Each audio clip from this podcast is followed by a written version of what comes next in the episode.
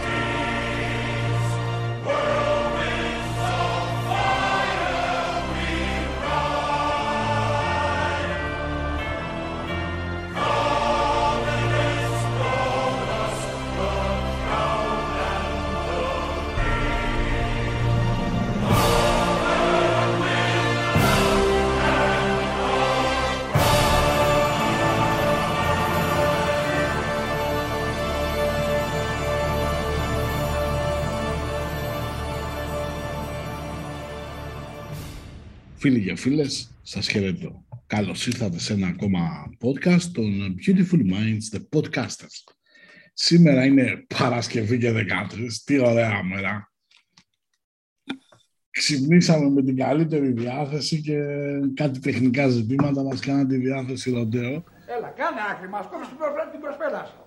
Εδώ πέρα ωραία άραξες έτσι, ε. Τι να κάνω αφεντικό. Θα κάνεις καμιά δουλειά. Ε, τι να κάνω, πώς; Πιάσε εδώ πέρα, έχει ένα καλώδιο μπροστά σου. Πιάσε. Το. Αυτό; Ναι, σηκώσε τα πάνω. Πιάσε το ένα από όλα από τους δύο. Ποιο να πιω. Όποιον να είναι. Πιάσε, έχει ρεύμα, χτυπάει. Όχι. Κοίταξε μαλάκα, μην πιάσεις το άλλο γιατί έχει ρεύμα, να σου σκοτώσει. Αλλά είμαστε εδώ στις επάλξεις, οι δύο εκ των τριών. Ο Γιώργης είχε κάποιες ανηλυμένες υποχρεώσεις. Σήμερα λοιπόν το θέμα μας είναι λίγο έκτακτο και έχει να κάνει με τον βασιλιά α, Κωνσταντίνο τον Β, ο οποίος πραγματικά αναρωτιέμαι λίγο με την αμορφωσιά που υπάρχει στην ελληνική δημοσιογραφία. Που υποτίθεται ότι οι περισσότεροι είναι μορφωμένοι, έχουν βγάλει τμήματα μέσων μαζικής ενημέρωσης, νομικές σχολές και κουραφέξαλα και λένε ο έκτοτος. Το έκτοτος δεν υπάρχει. Δεν τον έδιωξε ο λαός επειδή τον έπιασε με τη γίδα στην πλάτη, τον έδιωξε γιατί θεώρησε ε, με δημοκρατικούς α, θεσμούς και διαδικασίες πράγμα που και ο ίδιος αποδείχθηκε. Άρα δεν είναι έκτοτος. Είναι τέος απλά. Έτσι. Ε, έτσι το 2023 μπήκε με έναν α, θάνατο, το θάνατο του τέος ο βασιλέως της Ελλάδας Κωνσταντίνου, του Δευτέρου, ο οποίος α, από το χάρτη που είχε θα φανεί, θα προκύψει ότι ήταν και λίγο γκαντέμις, ας πούμε. Γκαντέμις ως προς τα συμφέροντά του. Θα τα αναλύσουμε αυτά εκτενέστερα, γιατί το podcast ε, ε, έχει αρκετές εκπλήξεις ε, κρύβει σήμερα. Μαζί μου διαδικτυακά, έτσι, με την οπτική είναι ασυνδεδεμένος, ο Στέργιος. Στέργιος, σε χαιρετώ. Γεια σου Κάρολ, γεια σας φίλοι μου ακροατές που σήμερα θα κάνουμε έναν ε, ιστορικό και επικίδιο για το βασιλέα των Ελλήνων και γενικά για τη βασιλεία, την ελληνική βασιλεία, για όλα αυτά τα εκατόν τόσα χρόνια που υπήρχαν εδώ, αν ήταν και εκατό δεν θυμάμαι, μπορεί να ήταν και λιγότερο, και πώς έγινε όλη αυτή η ιστορία, πώς δημιουργήθηκε και πώς τελειώνει. Ωραία. Τώρα, εσύ που έχεις δει το φως του ίδιου κάποια χρόνια νωρίτερα, από τον Κωνσταντίνο ως βασιλιά, ως άνθρωπο, έτσι. Διότι δεν μπορούμε να χωρίσουμε και πολύ εύκολα αυτές τις, την, το, την, το, το, ότι είναι άνθρωπος ως οντότητα και ότι ήταν ο βασιλιάς ως τίτλος. Τι έχεις να θυμάσαι, δηλαδή, τι, τι, τι, σου έχει κινήσει έτσι την περιέργεια, τι, τι, τι σου αφήνει; Ε, θα έλεγα, αν το πάμε ατομικά, προσωπικά δηλαδή, στο, στο άτομό του, ε, για μένα η Βασιλής είναι αυτό που λέμε γαλαζοαίματη. Δηλαδή δεν είναι άνθρωποι με την έννοια του ανθρώπου του καθημερινού. Με ποια έννοια, ότι γεννιέται μέσα σε ένα διαφορετικό περιβάλλον. Εκπαιδεύεται και μεγαλώνει σε ένα περιβάλλον ειδικό για να επιτελέσει ένα έργο. Είναι, φαντάσου έναν γιατρό, ένα μηχανικό από τη στιγμή που γεννιέται, που προγραμματίζεται από τους γονείς του, από το περιβάλλον του για ένα έργο.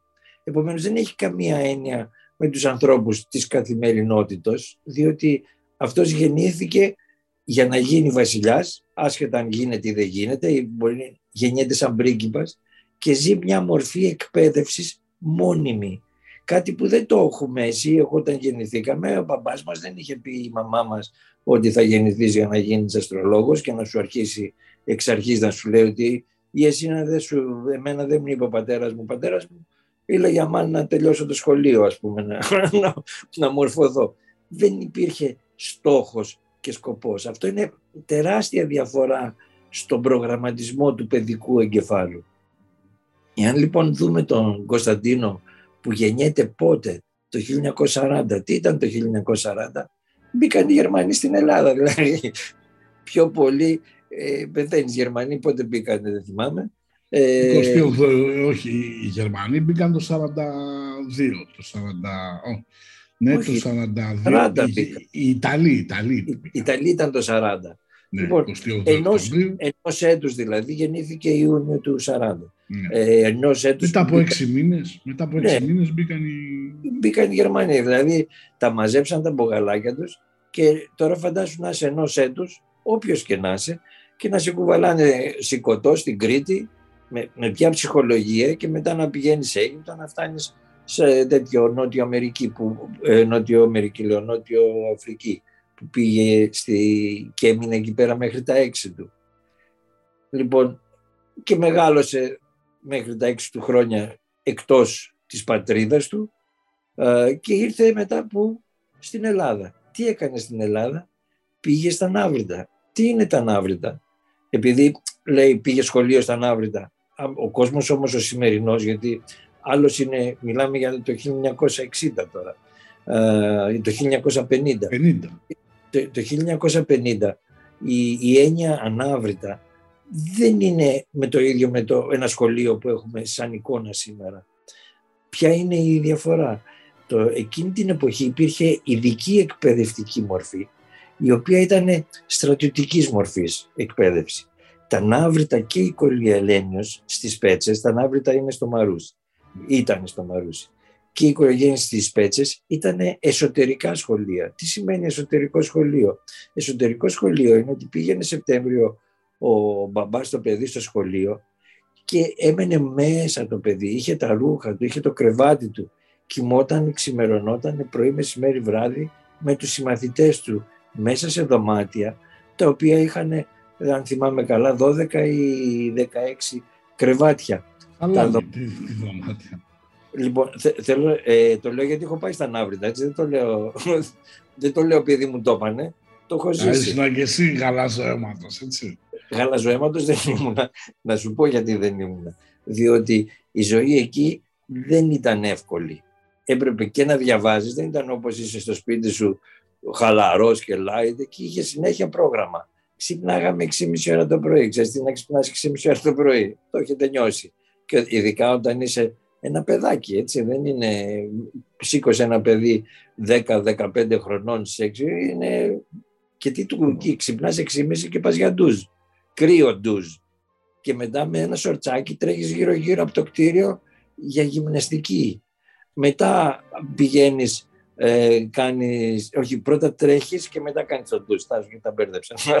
λοιπόν, μετά κάνεις το ντουζ οπότε είσαι πιο ξύπνιος πεθαίνεις με το κρύο το νερό Ε, βέβαια. ένα καλοκαίρι, με χιόνια δηλαδή τρέχαμε. Και μετά αρχίζεις, ντύνεσαι, τρως πρωινό, μα- πας για σχολείο, γυρνάς, ξανατρως. Το τρως δεν είναι απλώς έτσι. Καθότανε, καθόντουσαν και σου μαθαίναν να χρησιμοποιείς μαχαιροπύρουνα. Σου κάνανε εκπαίδευση πώς πρέπει να κάθεσαι, πώς πρέπει να μιλάς. Όταν τρως να τρως με κλειστό το στόμα. Αυτά πώς οι γονείς τα έχουν κάνει στα παιδιά τους. Σας λέω έτσι για, για άποψη ε, Εκπαίδευσης. εκπαίδευσης που υπήρχε που είναι εκτός σχολείου. Και βέβαια στρώνεις το κρεβάτι μόνος σου, ε, τα ρούχα σου τα μαζεύεις και τα πηγαίνεις για πλήσιμο. Στρατούς κανονικός δηλαδή. Κανονικότατο στρατός, απλώς στρατός με σχολείο. Επειδή έχω πάει και στη σχολεία εξωματικών, σας λέω ότι στο, στα Ναύλη ήταν χειρότερα. Αποτέλεσμα, εκεί βγάζω το καπέλο μου στον Κωνσταντίνο, γιατί εκείνος κάθισε και έκανε όλο το δημοτικό γυμνάσιο. Εγώ παιδιά ένα χρόνο άντεξα, μετά την έκανα. Δεν Να δεις να ήταν- φεύγω σιγά σιγά. έτσι. Δεν ήταν για μένα το μαγαζί. Ναι, ναι. Καλό, αλλά άσε. Λοιπόν, φέρνω ένα παράδειγμα, ε, γιατί λέμε περνάει βασιλικά. Η, είχε πει στον Αλέξανδρο άνδρο- ο άλλος πώς θες να σου ε, συμπεριφερθώ και λέει, ο Αλέ, και λέει, λέει του Αλέξανδρου ε, βασιλικά. Το βασιλικά που έχω ζήσει εγώ δεν μου άρεσε. Μου πόνεσε λιγάκι, δεν ήταν το καλύτερο. Έτσι. Λοιπόν, να, να συνεχίσω πάνω στην εκπαίδευση, γιατί με Εννοείται. έφερε τώρα σε ένα σημείο που ε, εγώ έμαθα για τον Κωνσταντίνο ξανά, ε, άμεσα, γιατί ε, είχα πολύ σχέση με τον εκπαιδευτή του, τον Βαγγέλη το Σαβράμι, που ήταν ε, ε, εκπαιδευτής του στα, Ο- στα ΟΙΚ, πώς τα λένε, όχι στα ΟΙΚ, στη, στο μεγάλο πεύκο που είναι η καταδρομής. Ήταν Λογατζίδες. Λόγο. το Κατζής, ο, ο οποίος μετά το κυνήγησε και η Χούντα και τέτοια, πάση περιπτώσει. Ο- και μου έλεγε ότι το παιδί δεν το είχαν λούφα, έτρεχε κανονικά, όταν κάνει όλα που λένε. Έτσι λοιπόν έχουμε έναν άνθρωπο ο οποίος έχει εκπαιδευτεί για μια δουλειά και μάλιστα έχει εκπαιδευτεί όχι μόνο σωματικά και φυσικά, έχει εκπαιδευτεί και συναισθηματικά. Θα σας θυμίσω τη σχέση που είχε δημιουργηθεί μεταξύ του Κωνσταντίνου και της Βουγιουκλάκη. Λίγο πολύ την ξέρουν όλοι. Και που αναγκάστηκε να χωρίσει, αναγκάστηκε. Λόγω Δεν της είχε θέσης επιλογή, ναι. δεν μπορούσε να μην πάρει γυναίκα βασίλισσα. Δεν μπορούσε να πάρει τη, την Αλίκη. Και εκείνη θύμωσε και τα, γενικά αν έχετε διαβάσει λίγο τη, την ιστορία από την πλευρά της Βουγιουκλάκη ή από αυτό που είχε γράψει ο γιος της κάτι βιβλία και τέτοια, ότι είχε θυμώσει και είχε γίνει χαμός εκείνη την εποχή. Αυτό έτσι σαν ξεκίνημα επάνω στο Ναι. Κωνσταντίνος και Ωραία. εκπαίδευση. Πρέπει να πούμε όμως και το εξής ότι όταν ήρθε στη ζωή, ε, γιατί ξέρεις τι γίνεται, παίζει μεγάλο ρόλο και το και τι παραστάσεις έχει. Το παιδί γεννήθηκε από τον πατέρα του και από τη μάνα του τη Φρυδερίκη η οποία κατά τη γνώμη μου είναι μια πολύ παρεξηγημένη οντότητα. Και είναι παρεξηγημένη οντότητα γιατί είναι άλλο πράγμα το τι μπορεί να έκανε στην ερωτική τη ζωή από αυτά που λένε. Δεν ήμουν και δίπλα της, δεν μπορούσα να είμαι δίπλα, έχουν και χρόνια γενολογικό χάσμα. Εκεί είναι άλλο πράγμα το τι έκανε ως ε, βασίλισσα. Δηλαδή, ε, όταν είχε ξεσπάσει ο εμφύλιος και είχαν μείνει πάρα πολλά παιδιά ορφανά, έτσι. Ε, έφτιαξε χωριά με... και προσπάθησε τα παιδιά αυτά να τα μαζέψει, να μην γίνουν αλυτάκια, να μην μεγαλώσουν στη φτώχεια, να τους δώσει ένα πιάτο φαΐ, παιδεία οπωσδήποτε. Όσοι παίρναν τα γράμματα να τα μορφώσει, όσοι δεν παίρναν τα γράμματα να μάθουν μια τέχνη και ούτω καθεξής. Σίγουρα μιλάμε για μια τρομερά κυριαρχική και ελεγκτική θα λέγαμε μητέρα. Ο, ο Κωνσταντίνος θα πρέπει να καταλάβουμε ότι υπήρξε το τραγικό πρόσωπο σε μια χώρα η οποία άσχετα με το τι θέλουν να μας δώσουν, να μάθουμε, η αλήθεια έχω την άποψη με μια σχετική έτσι ε, έρευνα που έχω κάνει ε,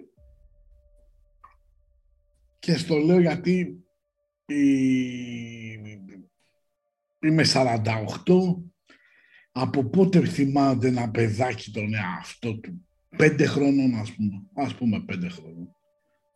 Τον Κωνσταντίνο και την Άννα Μαρία τους έχω πάρα πολύ ε, σαν εικόνα μέσα μου. Γιατί η γιαγιά μου Θεός χωρέστη, ας πούμε.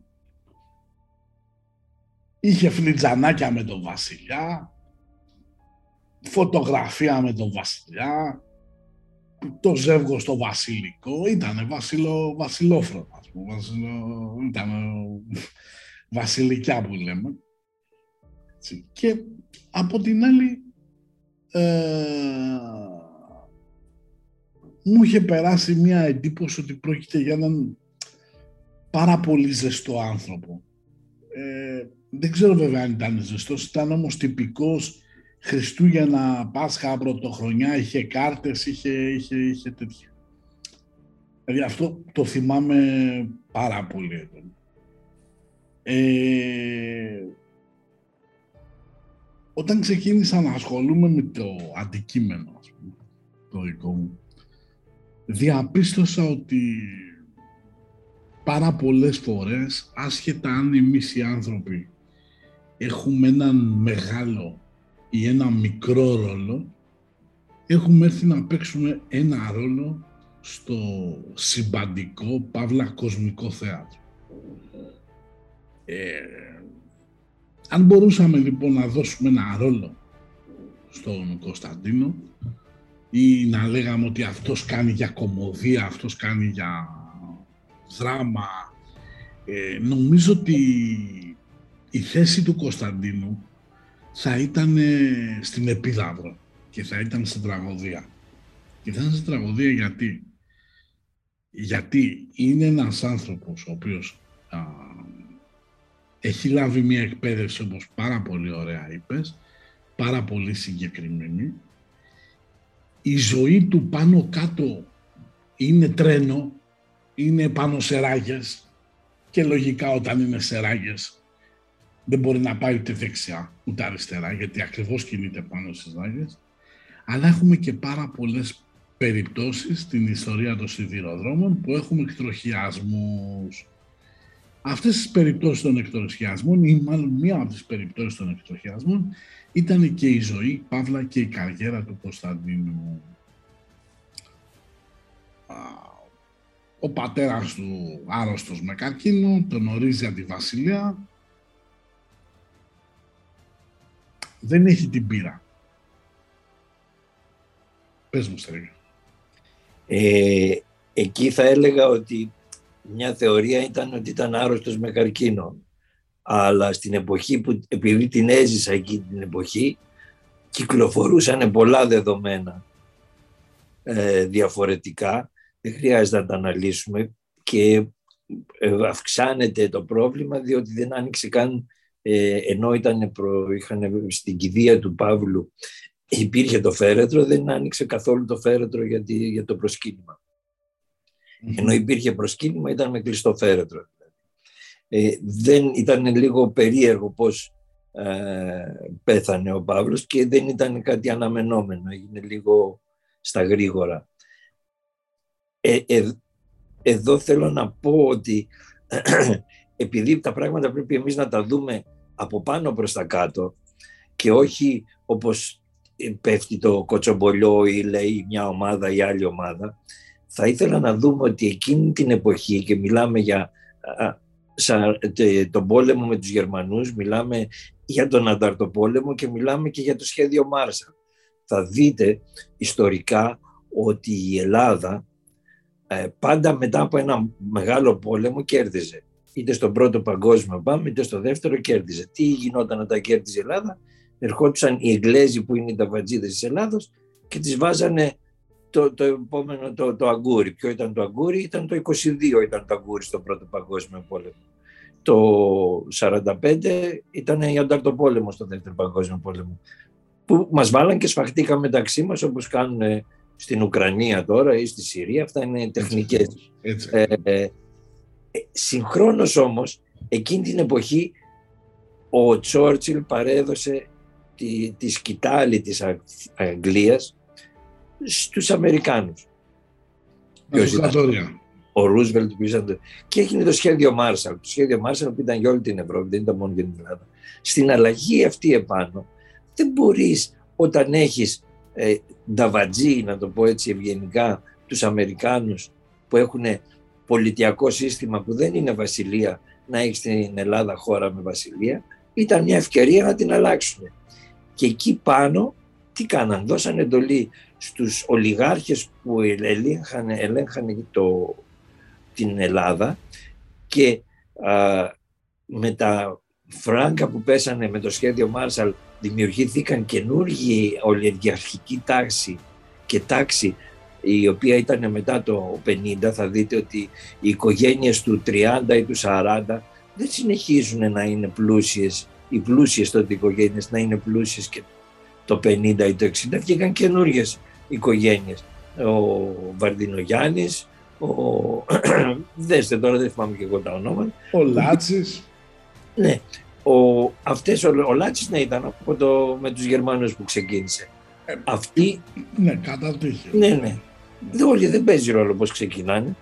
Το θέμα είναι ότι αυτοί πρέπει να πάρουν τα πράγματα στα χέρια τους και έχουμε την εποχή του από το 50, τέλος του 50 και 60, έχουμε μια μόνιμη σύγκρουση που οι Έλληνες την ονομάζουν σύγκρουση της δεξιάς και της αριστεράς. Στην πραγματικότητα είναι τα συμφέροντα που ελέγχουν τη δεξιά και την αριστερά και ε, αυτά τα συμφέροντα δημιουργούν ε, σύγκρουση με, το, ε, τον βγάζανε φταίει σε όλα αυτά η Φρυδερίκη, εκείνη μπαίνει στη μέση και τα χαλάει.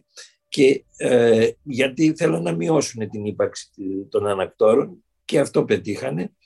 Και μετά βγήκε ο, ο Γιώργος ο Παπαντρέου ο, τότε ο γέρος. ο γέρος με σύγκρουση με τον Καραμαλή. Έφυγε ο Καραμαλής έγινε τριανταφυλλίδης και έφυγε στη Γαλλία και βρέθηκε ξαφνικά ένα παιδί 24 χρονών που είχε διδαχθεί να είναι απλώς να υπογράφει χαρτιά και να κάνει με, με όλα τα κοράκια γύρω του. λοιπόν, αυτό το παιδί τον, τον βάλα να παντρευτεί την Άννα Μαρία. Μια χαρά κοπέλα δεν υπάρχει θέμα. Κούκλα. Αλλά, αλλά ε, αλλιώς είχε ξεκινήσει τη ζωή του.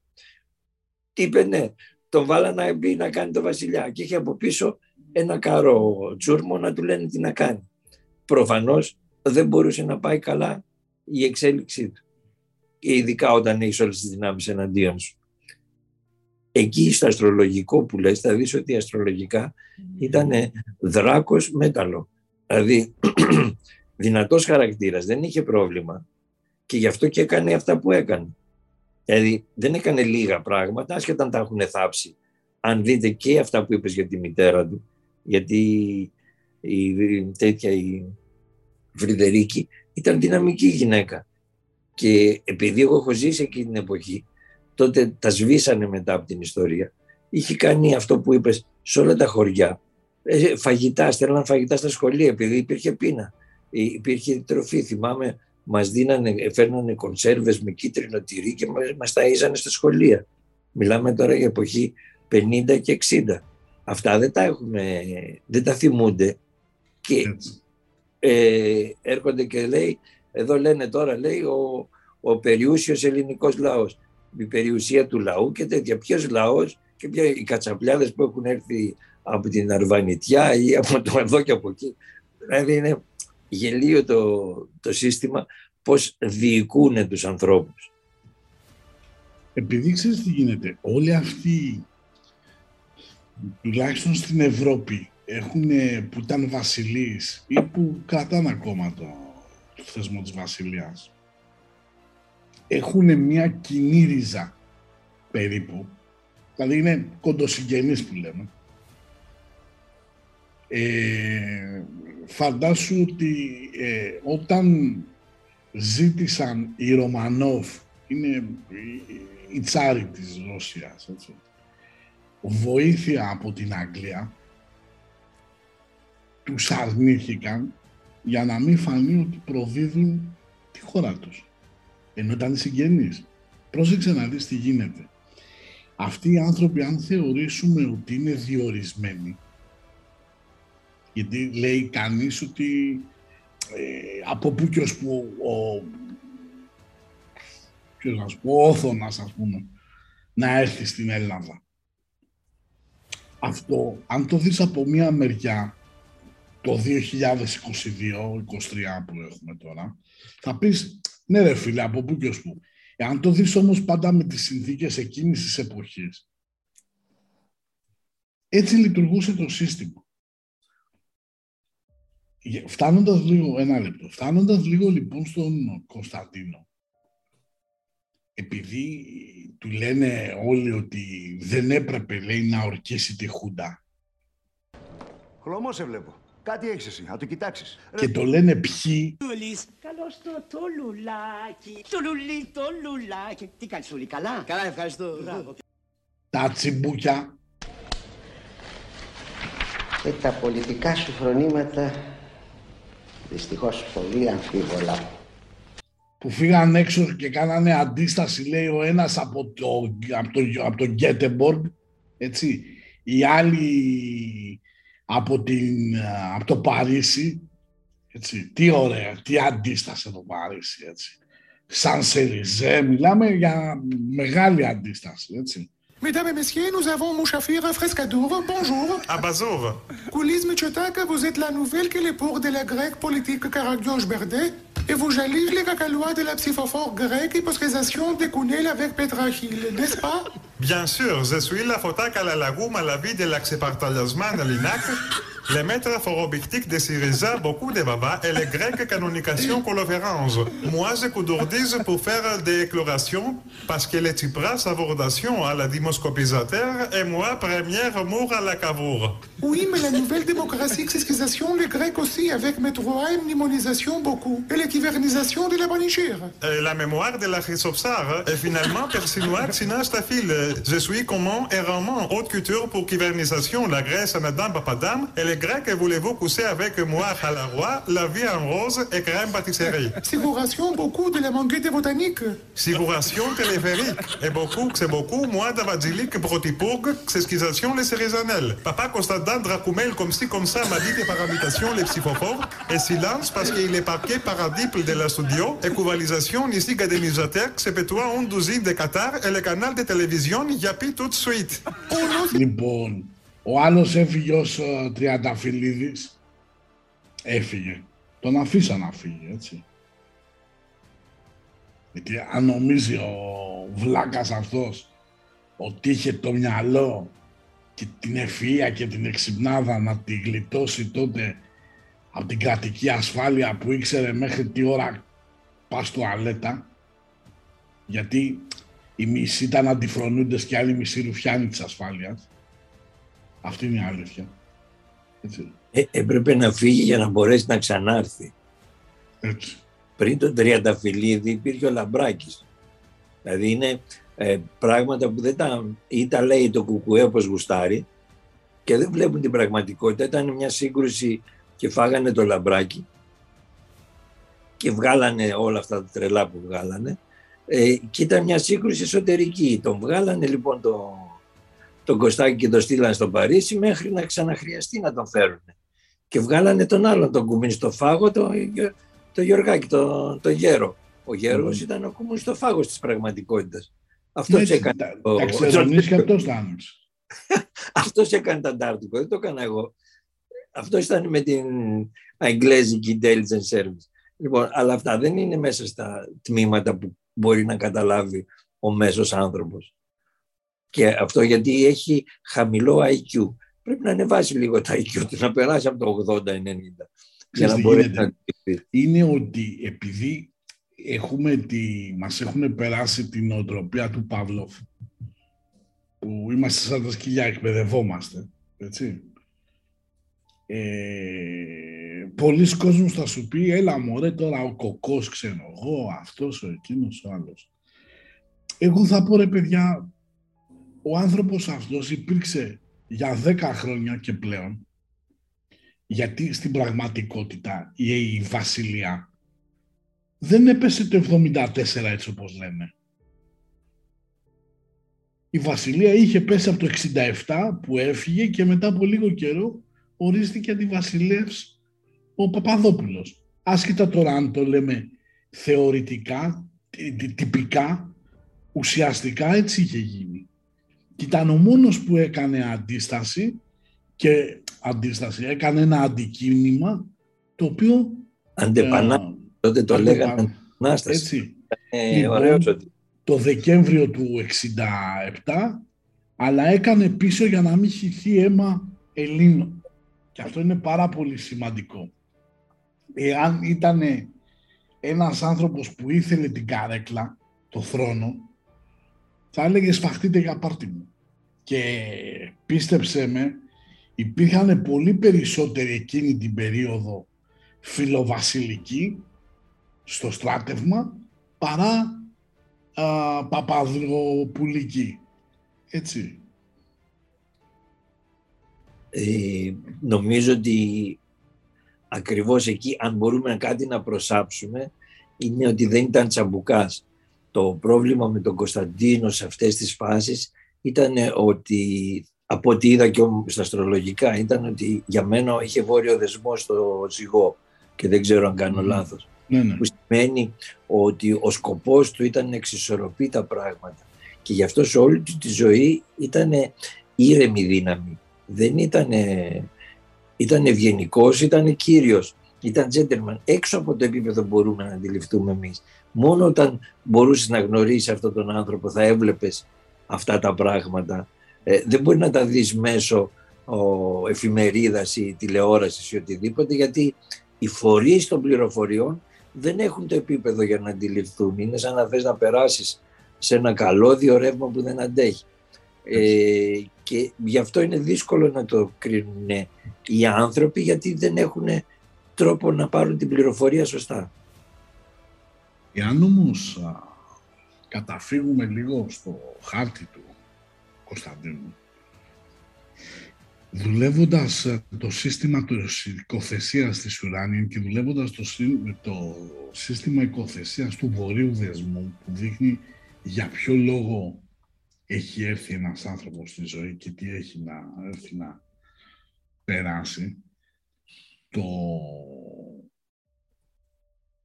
το, ο συγκεκριμένος άνθρωπος είχε μία πολυάστρια στον 7ο. Δηλαδή στην πραγματικότητα είχε μία σελήνη μες στον 7ο οίκο, πάντα με το σύστημα οικοθεσίας ε, του α, α, βορείου δεσμού και η σελήνη κυλεύει μετάβλητες και άστατες γυναίκες, σύντροφοι και συνεργάτες, ενεργητικός νους, θετικές γυναίκες και αλλαγές στον έγαμο βίο, θέληση για δημοτικότητα στο κοινό βίο. Και εκεί πέρα επίσης είχε κρόνο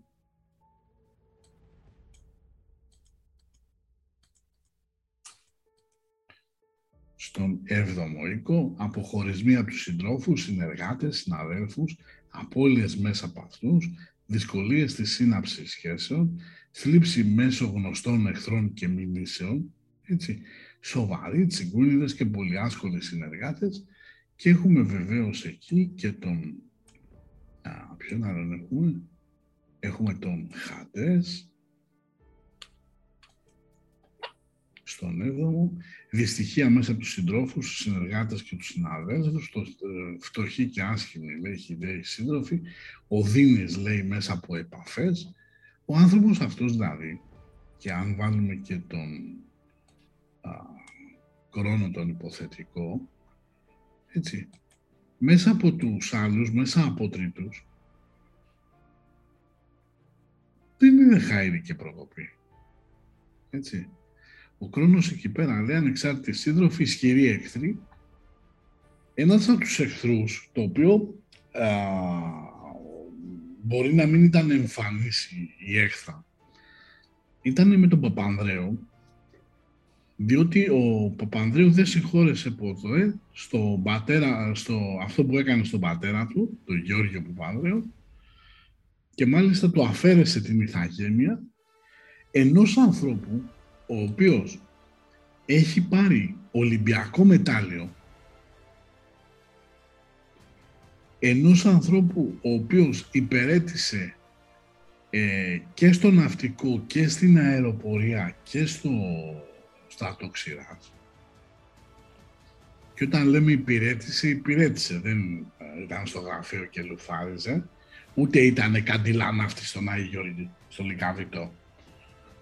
Έτσι, γιατί υπάρχουν και κάτι τέτοιες ειδικότητες. Ούτε ήταν στην αεροπορία βοηθός χειριστή φωτοτυπικού μηχανήματος. Λοιπόν, οπότε ο άνθρωπος αυτός ε, προσπάθησε να προσφέρει στην Ελλάδα. Με το χάρτη τον οποίο όμως είχε, επειδή είχε και άρια Αφροδίτη στον καρκίνο. Έτσι ήταν ένας άνθρωπος ο οποίος ήταν βαθιά συναισθηματικός και δυστυχώς ο Άρης του δεν βοηθούσε για ρήξη και ανατροπή. Έτσι. Έκανε και τρίγωνο με τον οροσκόπο στο Σκορπιό ε, και τον έφαγε αυτό το πράγμα. Ό,τι και να έκανε δεν θα γλίτωνε. Ήταν οι δυνάμεις πολύ μεγαλύτερες. Καλά, σίγουρα, ναι, σίγουρα. Απλά, επίσης να πούμε ότι αυτό που δεν ξέρει ο πολύς ο κόσμος ε, είναι ότι ενώ είχε κερδίσει ένα μεγάλο ποσό στα δικαστήρια ε, και ήρθαν σε συμβιβασμό τελικά και του δώσανε κάποια σοβαρά λεφτά για τα δικά μας τα μάτια, πάντα. Πάρα πολλά κοντέινερ με τώρα του Τατόι ήταν μουσείο, έτσι. Ήτανε, είχε από αυγά φαμπερζέ που δεν ξέρουμε εμείς πόσα λεφτά κάνουν, μέχρι κρασιά του 1800 τόσο, μέχρι οτιδήποτε άλλο και έργα τέχνης κυρίως και όλα αυτά εξαφανίστηκαν και εξαφανίστηκαν όχι από τη μεριά του Κωνσταντίνου. Ανατρέξτε λίγο στην ιστορία. Ο Κωνσταντίνος λοιπόν, επειδή είπαμε ότι όλα αυτοί είναι κοντοσυγγενείς, είναι νονός του πρίγκιπα Βίλιαμ, του γιο του Καρόλου, του Καραφλάκια, όχι του Κοκκινοτρίχη, που είχε παντρευτεί τη Μέγκα. Η διαφορά λοιπόν του Κωνσταντίνου με, το, με τους πολιτικούς μας μηδενός εξαιρουμένο από αυτούς που έχουν περάσει από τον πρωθυπουργικό θόκο. Η διαφορά λοιπόν αυτού του ανθρώπου ήταν ότι ήταν νονός του Βίλιαμ ενώ οι πολιτικοί που έχουν κάτσει στο πρωθυπουργικό θόκο είναι απλά νονοί. Καλησπέρα, νονέ. Χμ, Καλώς τον. Τόσο καιρό που σε χρειαζόμουν, είχες χαθεί. Προφανώς τώρα έρχεσαι να μου ζητήσεις χάρη.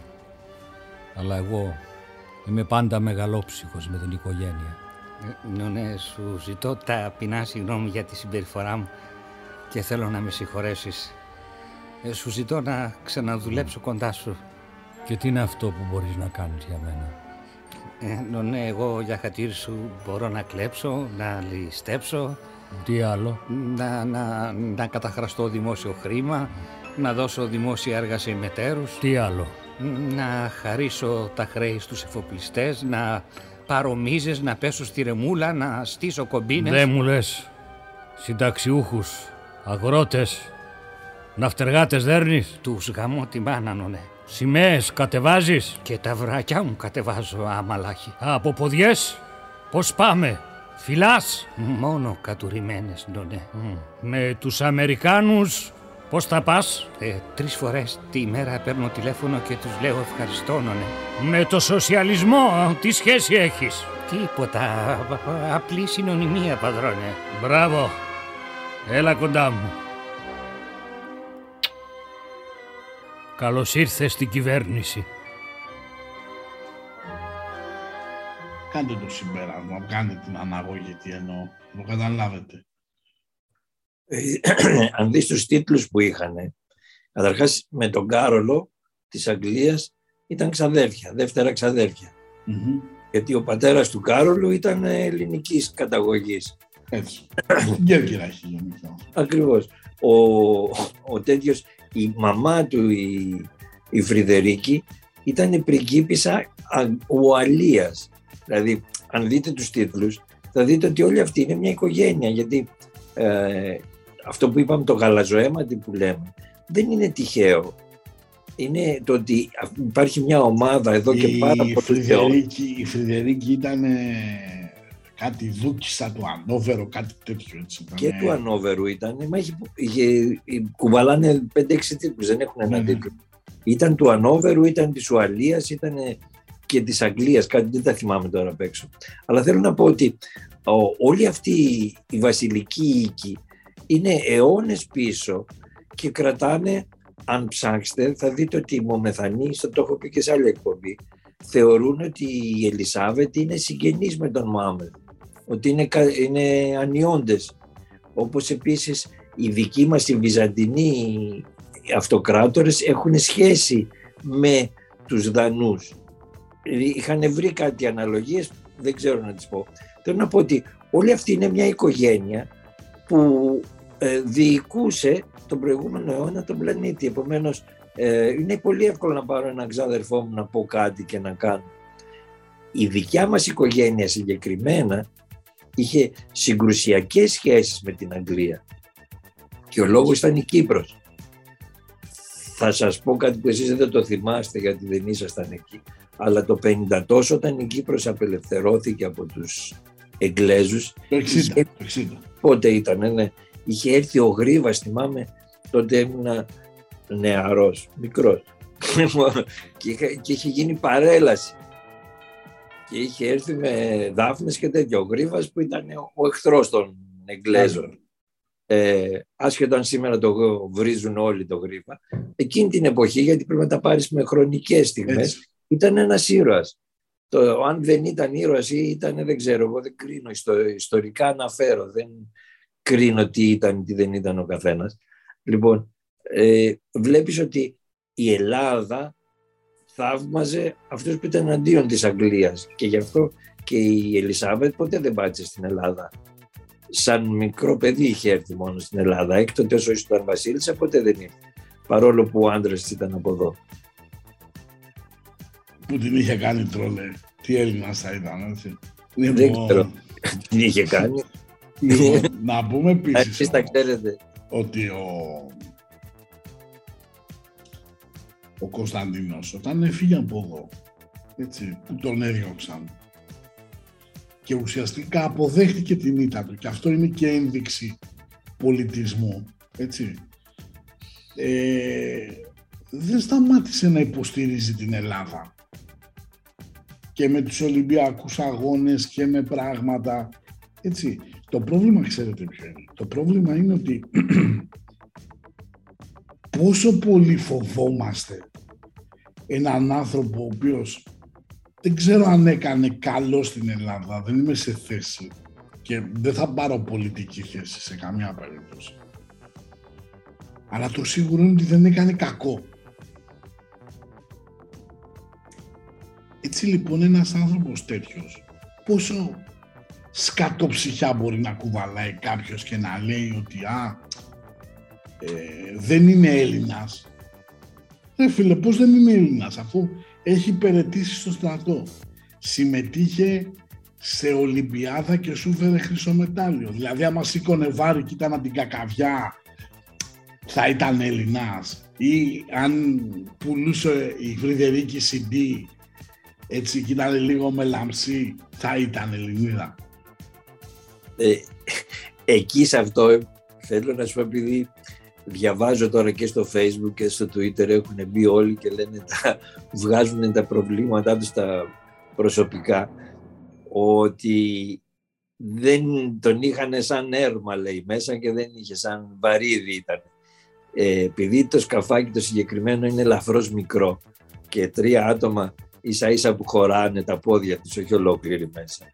Και όσοι δεν έχουν κάνει ιστιοπλοεία μπορούν να τα λένε αυτά. Αλλά αν κάνεις ιστιοπλοεία θα καταλάβεις ότι εάν δεν είναι και οι τρεις σαν ένα, δηλαδή σε μια ομάδα που κάνει αγώνες και οι τρεις δεν είναι συγχρονισμένοι, ε, δεν παίρνεις το πρώτο βραβείο, δηλαδή δεν με τους δύο δεν παίρνεις με το πρώτο βραβείο και δεν κερδίζει Ολυμπιάδα. Δηλαδή, πόσο γελοίοι πρέπει να είμαστε επιτέλους. Έχει ο καθένας αυτό που είχε πει ένας διάσημος, το οποίος απλά τώρα μου διαφεύγει, ότι οι γνώμες λένε σαν τις κολοτρυπίδες. Ο κάθε ένα έχει από μία.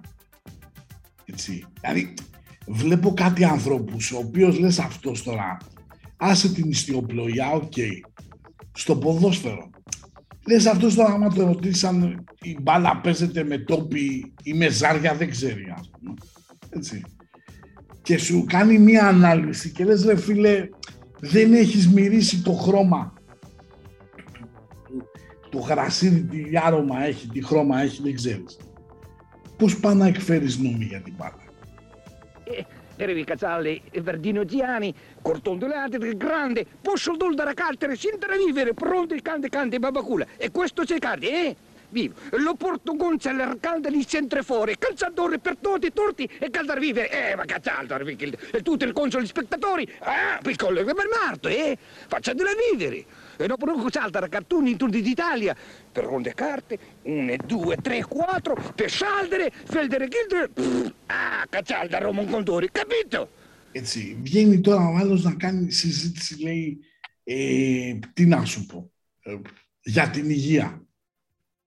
Μα γίνεται να μου βάλεις υπουργό υγείας, δικηγόρο και ο υπουργό δικαιοσύνης να είναι αυτό το γιατρός. Δηλαδή, πόσο τρέλα χρειάζεται. Πώς θες να λειτουργήσει αυτό το πράγμα; Όλοι αυτοί λοιπόν οι προφεσόροι του καναπέ, εγώ σου λέω άντε τον είχαν βαρύδι. Έτσι. Θα συνταχθώ μαζί σου. Ξέρεις πόσα βαρύδια έχει αυτή η χώρα; Πόσοι δημόσιοι υπάλληλοι έπρεπε να είναι σπίτι τους;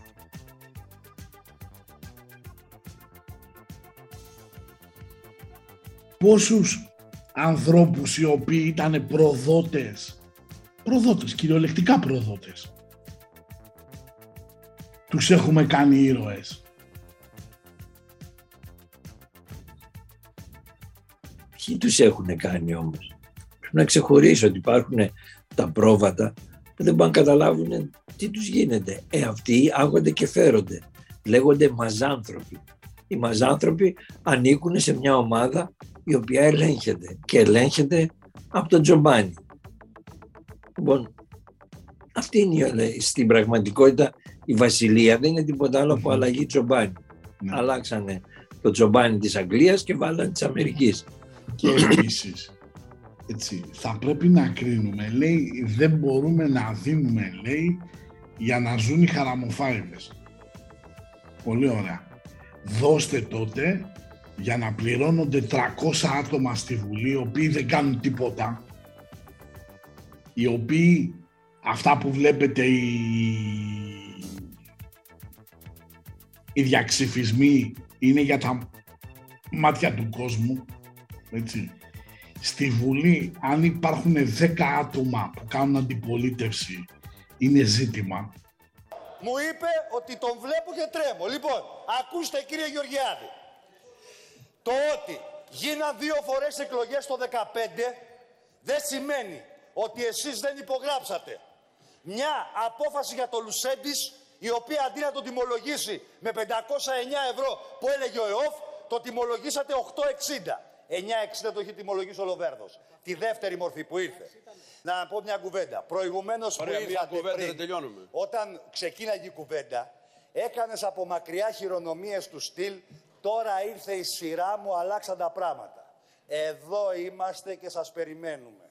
Και Ωραία. τέτοιους ακροδεξιούς σαν και την πάρτη σας τρώμε πέντε για πρωινό. Εντάξει. Εντάξει. Ωραία. Άντε μπράβο. Έτσι, παίζουν το θεατράκι, παίρνουν 8 χιλιάρικα για λίγες εμφανίσεις, μια χαρά είναι. Έτσι. Και κυρίως ξέρεις ποιο είναι το πρόβλημα. Ότι αυτή τη στιγμή υποδεικνύουμε ασέβεια σε ένα ιστορικό πρόσωπο. Γιατί είτε μας αρέσει είτε δεν μας αρέσει, ο Κωνσταντίνος είναι κομμάτι της ελληνικής ιστορίας. Εκεί θα, θα σου πω ότι για να μπορείς να αποδώσεις σεβασμό και αξία θα πρέπει να έχεις μέσα σου. Θα πρέπει να μπορείς να έχεις σεβαστεί τον εαυτό σου. Αν οι άνθρωποι δεν έχουν σεβαστεί τον εαυτό τους, δεν μπορεί να δώσουν σεβασμό και αξία στους άλλους. Παρά μόνο από φόβο. Όταν αυτές τις έννοιες τις αντιληφθούμε, θα μπορέσουμε να δούμε γιατί αυτοί βρίζουν και κατηγορούν το οτιδήποτε. Γιατί δεν έχουν, κατηγορούν τον εαυτό τους στην πραγματικότητα. Και δεν κατηγορούν απλά, κάτι. ε, η γνώμη μου είναι ότι αν προσέξει κανείς πάντα με συνθήκες ουράνιου την ημερομηνία τέλεσης του συμβάντος του θανάτου του Κωνσταντίνου σε σχέση με το χάρτη του 1974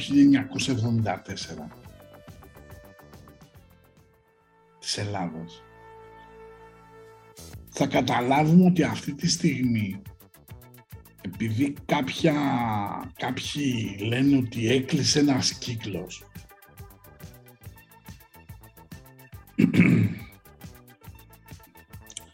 να τους τονίσω ότι ο κύκλος δεν κλείνει ποτέ. Αυτό είναι μαθηματικά. Η ροή δια μόνιμα, έτσι στο διηνεκές, θα κινείται μέσα στον κύκλο. Που τι σημαίνει αυτό; Τα τρία παιδιά του, τα... οι άντρες της οικογένειας, δεν μιλάμε τώρα για την Άλεξη, ο Παύλος, ο, ο Παύλος έχει παντρευτεί τη Μαρή Σαντάλ. Και η, ο, ο Νικόλαος την μια Τατιάνα, μια πολύ όμορφη κοπέλα. Δεν φέρει κάποιο τίτλο, δεν είναι κάποια ιδιαίτερη έτσι. Και ο Φίλιππος, ο μικρότερος, ε, έχει παντρευτεί μια κοπέλα που ο πατέρας φτιάχνει λιαρτζέτ, έχει, έχει πάρα πολύ χρήμα. Αυτό που δεν ξέρω αν το αγνών, που σίγουρα δεν το αγνών, στη Νέα Δημοκρατία και γενικά στον χώρο του- της πολιτικής σκηνής, είναι ότι τα παιδιά αυτά ξέρουν αν έχουν γκέλ στην κοινωνία ή όχι. Ξέρει, κάτι ξέρει. Ε, κάτι ξέρει, κάτι ξέρει. Τι λες μου, Κάτι ξέρει, κάτι ξέρει. Έτσι. Εδώ ακόμα και αν δεν έχουν γκέλ στην κοινωνία είναι πάρα πολύ εύκολο να φτιάξουν.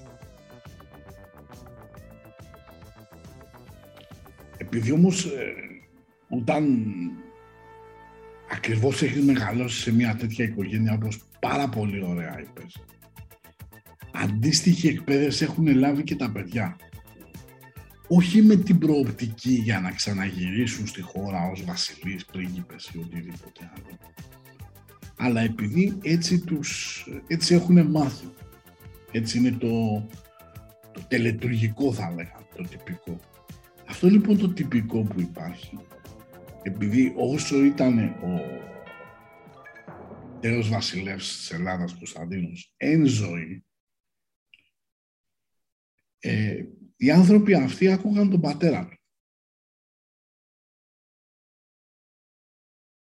Απλά έχω την αίσθηση ότι δεν αποκλείεται κάποιος από τους τρεις να παίξει ρόλο στην πολιτική σκηνή της χώρας. Ρωτάγε. Εγώ δεν είδα, δεν ξέρω, αντίο. Καλά το χειρίστηκα. Ε, και αυτό γιατί. Γιατί στην πραγματικότητα αυτό που διαφάνηκε ε, στο χάρτη της Ελλάδος είναι ότι ε, με το τέλος του Κωνσταντίνου ξεκινάει μια καινούργια κατάσταση.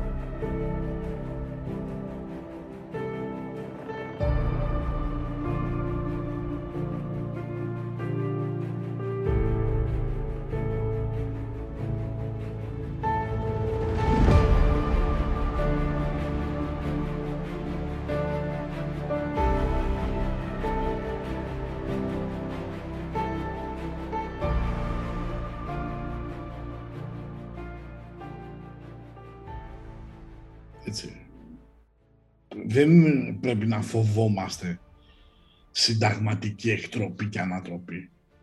Έτσι. Όμως πρέπει να ξέρουμε ότι από πίσω οι άνθρωποι αυτοί, οι γη του, έχουν πάρα πολύ ισχυρές οικονομικές πλάτες.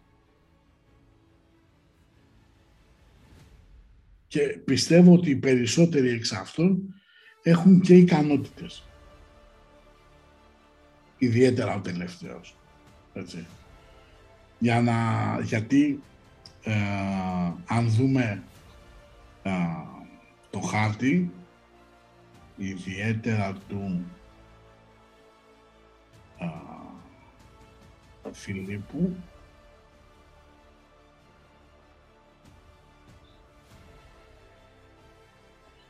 θα λέγαμε ότι είναι ένα παιδί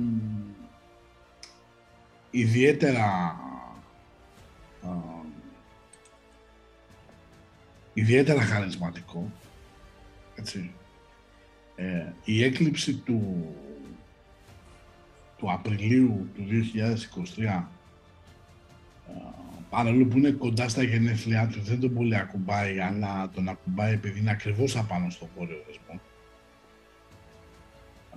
που εκεί ίσως να λάβει κάποιες αποφάσεις. Είναι ένας άνθρωπος ο οποίος ε, έχει τον χρόνο τον υποθετικό στον δεύτερο οικό που λέει πνευματικός ο, ο πλούτος, χρήματα μέσω ανεξαρτησίας και μέσα από αρχές, ε, ικανότητα απόκτησης ε, χρημάτων, χρηματοπιστωτικά ιδρύματα, εύνοια μέσα από αυτά. Ας μην ξεχνάμε ότι ο συγκεκριμένος άνθρωπος, παρόλο που σπούδασε διεθνείς σχέσεις, δούλευε σε χρηματιστηριακή εταιρεία ως αναλυτής.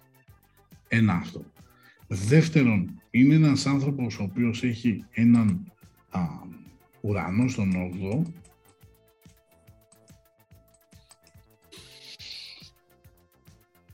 που λέει εντάσεις και αλλαγές και το μεσουράνημα ε, όχι συγγνώμη, και ο, ο Βουλκάνος είναι στον τρίτο, που δείχνει έναν άνθρωπο ο οποίος έχει πάρα πολύ μεγάλη α, ισχύ στο λόγο του, ένας άνθρωπος ο οποίος εφαρμόζει, βιώνει πάρα πολύ ενέργεια σε έναν αγώνα, σε στόχους, έτσι, ε, και είναι ότι θα παλέψει με όλη τη δύναμη. Νομίζω ότι ε, πρέπει να περιμένουμε μια κίνηση, αν όχι το 23, ίσως το 24, πρέπει να περιμένουμε μια κίνηση κάποιων από τους γιους ή να δούμε μια ε, περαιτέρω κινητοποίηση. Τώρα, αυτό που έγινε, ε, και ένα λεπτό να, να ολοκληρώσω, αυτό που έγινε στη συγκεκριμένη χρονική περίοδο, αυτό που κάνει ο Μητσοτάκης υποδεικνύει πολιτική δηλία. Έτσι, ένα αυτό. Και δεύτερον, ε, αυτό θα πρέπει να το σκεφτεί που έγινε στις εκλογές, διότι ας μην ξεχνάμε, άσχετα αν δεν είναι δηλωμένοι, είναι, έχουν αρκετά ισχυρό πυρήνα μες στη Νέα Δημοκρατία, η φιλοβασιλική ή η θετικά κείμενη προς τον αποθνίσκοντα βασιλεύ, βασιλεύς. Λοιπόν, Στέργιο. Ε, πάνω σε αυτά που λες με τα αστρολογικά, ε, θέλω να πω ότι τώρα έχουμε, πριν είπαμε ότι είχαμε το εγγλέζικο σύστημα που έγινε ελληνικό, τις αλλαγες ε, έγινε αμερικάνικο. Τώρα βλέπουμε ότι με την Ουκρανία έρχεται και αλλάζει πάλι, δηλαδή χάνει τον Ταβατζηλίκη ο Αμερικάνος και πλέον θα βγει καινούριος Ταβατζής, δεν ξέρω ποιος είναι, ο οποίος θα φέρει και καινούργια πολιτικά μορφώματα στην Ευρώπη και αυτό είναι και η Ελλάδα μέσα σε αυτό. Και αυτά που λέμε δεν είναι σήμερα αύριο, είναι σε βάθος δεκαετιών. Δηλαδή αυτό που λέμε θα το δούμε το 30. Τώρα θα είναι η ομάδα του ΣΒΑΜ που θα έχει έρθει και θα διοικήσει. Θα είναι κάτι άλλο, δεν παίζει κανένα ρόλο. Α, η αλλαγή γίνεται όμως, είμαστε πάνω σε αυτή την αλλαγή και γι' αυτό βλέπουμε τις αντιδράσεις του παλιού πολιτικού κόσμου εν σχέση με το παρελθόν. Γιατί αυτά που γίνονται, οι γελιότητες αυτές που αναφέρεις, είναι λόγω του ότι είμαστε παλιά κοπή. Η καινούργια κοπή τώρα που θα δημιουργηθεί θα φτιάξει καινούριες καταστάσεις και ευτυχώς από ό,τι παρακολουθώ η καινούργια κοπή δεν θα βασίζεται πάνω στους νόες των ανθρώπων οι οποίες έχουν πλέον υστερήσει σημαντικά στην αντίληψη γιατί έχουν κακή παιδεία αλλά θα βασιστεί επάνω στην τεχνητή νοημοσύνη η οποία έρχεται καλπάζουσα να μας οδηγήσει σε καλύτερες εποχές. Πάρα πολύ ωραία. Δεν ξέρω. Λοιπόν, νομίζω ότι με αυτά και με αυτά είπαμε πέντε πράγματα. Δεν προσπαθήσαμε να πάρουμε πολιτική θέση. Ε, εγώ τους ή άλλους δεν ανήκω σε αυτή τη συνομοταξία. Έτσι. Όχι ότι ήμουν ε, αντιπάθηση οι άνθρωποι. Καμία σχέση. Έτσι. Όπως είπα τους έχω σαν μνήμη μέσα μου, ε, λόγω των παιδικών μου αν θέλεις βιωμάτων, αλλά δεν πιστεύω εγώ σε θεσμούς βασιλείας έτσι. Αν και η μόνη βασιλεία που πιστεύω είναι η βασιλεία των ουρανών και όπως λέει και ο Πανούσης, αυτό που έρχεται τώρα, η βασιλεία των ουραγών, που οι τελευταίοι θα γίνουν πρώτοι. Τώρα, όλα τα άλλα είναι λίγο για εσωτερική κατανάλωση. Ε, εμείς από μεριά μας να πούμε ότι ο Θεός να αναπαύσει την ψυχή του, ε, οι δικοί του να έχουν κουράγιο και δύναμη να αντιμετωπίσουν το πένθος και κυρίως ε, οι άνθρωποι οι οποίοι τον περιέβαλαν με αγάπη και ειδικά τα παιδιά του ε, να συνεχίσουν το όραμα του πατέρα τους. Αυτά ήθελα να πω. Στέργιο, μια αποφώνηση. Ε, και εγώ το ίδιο. Εγώ πιστεύω ότι εγώ γενικά στη ζωή μου δεν έχω πολιτική θέση και αυτό γιατί πιστεύω ότι είναι μια απάτη και μια κοροϊδία διότι όπως έχουμε πει τα πρόβατα δεν μπορούν να εκλέγουν τον Τζομπάνι. Ο Τζομπάνι είναι, είναι άλλο πράγμα. Και το να φανταζόμαστε ότι εμείς διοικούμε και εμείς κάνουμε απλώς είναι γιατί έχουμε έναν χαζό εγωισμό. Αλλά εντάξει, πιστεύω ότι ο άνθρωπος αυτός είναι ένα σεβαστό άτομο στην κοινωνία ε, και σαν τα χρόνια τα δύσκολα που πέρασε γιατί του πέσαν όλα στο κεφάλι σε μικρή ηλικία και ευτυχώς πέρασε ήσυχα τα επόμενα χρόνια του και δεν είχε το, να μπλέκει με εδώ του, την ελληνική κοινωνία γιατί δεν ήταν μια κοινωνία που μπορούσε να καταλάβει τη διαφορά των επιπέδων που διαχειριζόντουσαν. Εδώ στο μου δεν μπορεί να καταλάβει η ελληνική κοινωνία ότι έχει γίνει Σοβιετία και ότι τα κουπόνια που δίνει ο Στάλιν και ο Λένιν απλά έχουν καλύτερο μάρκετινγκ οι και τα λένε πας. Έτσι. Τέλος πάντων, με αυτά και με αυτά φτάνουμε στο τέλος. Ε, ο Θεός να αναπαύσει την ψυχή του και κυρίως ε, εμείς πλέον να προσπαθήσουμε να φροντίσουμε λίγο το Τζοπάνι. Γιατί αυτό που πάρα πολύ ωραία είπε ο Στέργιος, ε, κανείς δεν έχει καταλάβει ότι ο Τσοπάνης είναι αυτός που οδηγεί τα πρόβατα στο σφαγέα και τον εκδορέα. Καλή συνέχεια σε ό,τι και αν κάνετε. Γεια σας. Γεια σας, γεια σας. τα αστέρια του ουρανού μου Δεν ξεθοριάζει η θωριά τους από τον έφος του πλανήτη Για τα βάνη τα χαβάλι μες στο σπίτι μια φορά και ένα καιρό του πουθενά τη χώρα Από την Ανατολή δεν ήταν μάγοι με τα δώρα Δεν γεννήθηκε Χριστός σε κάποια φάτνη Που είχε σώμα για ψωμί και μαγιά μαύρο δάφνη Δεν υπήρχαν μαθητές ούτε προφήτες. Ούτε κέριμος για γνήσου ερημίτες Και η πλάκα με τις δέκα εντολές Δεν υπήρχε ούτε για πλάκα να τη λες. Μια φορά λοιπόν κι εγώ από τη μεριά μου στο καιρό αυτό που μου λάχε να έρθει η σειρά μου Ονειρεύω με τον κόσμο ένα τετράδιο κενό Με το μελανοδοχείο το αδιανό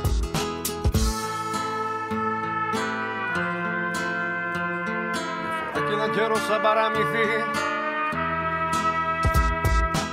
και ένα καιρό σαν παραμυθί Μου καθόσαν στο μυαλό χιλιάδες έθιμα και η η συνείδηση μου μέρος ενός κόλπου μεγάλου. Πώς να γλιτώσω αυτή την πλησία κεφάλου Μια φορά και ένα καιρό σαν παραμυθί Μου καθόσαν στο μυαλό χιλιάδες έθιμα και η η συνείδηση μου μέρος ενός κόλπου μεγάλου. Πώς να γλιτώσω αυτή την πλησία κεφάλου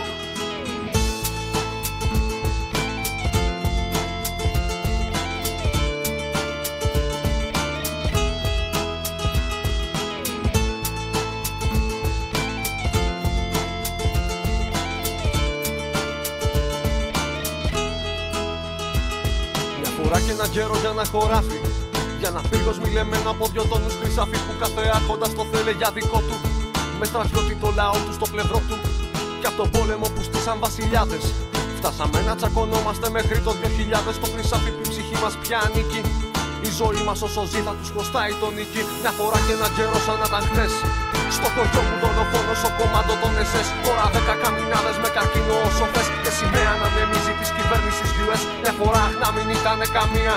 Και ο καιρός να έσβηνε τη ματωμένη ιστορία. Να μην είχε παραμύθια να μας λέει η γιαγιά μας. Να μην κάναμε μαλάκες στα παιδιά μας. Μια φορά και ένα καιρό σαν παραμύθι. Μου καθόσαν στο μυαλό χιλιάδες έθιμα και η συνείδηση μου μέρος ενός κόλπου μεγάλου. Πώς να γλιτώσω αυτή την εγκεφάλου. Μια φορά και ένα καιρό σαν παραμύθι Μου καθόσαν στο μυαλό χιλιάδες σε θύμα και ήδη η συνείδηση μου μέρος ενός κόρπου μεγάλου Πώς να γλιτώσω αυτή την πλήση εγκεφάλου. Μια φορά και ένα καιρό σαν να ήταν χτες. Στο χωριό μου δολοφόνος ο κομμάτο των SS Τώρα δέκα καμινάδες με καρκίνο όσο θες Και σημαία να ανεμίζει της κυβέρνησης US Μια φορά και ένα καιρό σαν παραμύθι. Μου καθόσαν στο μυαλό χιλιάδες σε θύμα και ήδη η συνείδηση μου μέρος ενός κόρπου μεγάλου Πώς να γλιτώσω αυτή την πλήση εγκεφάλου. Και ένα καιρό σαν παραμύθι Καθώσαν στο μυαλό χιλιάδες εθήμα και ήδη η συνείδηση μου μέρος ενός σκόπου μεγάλου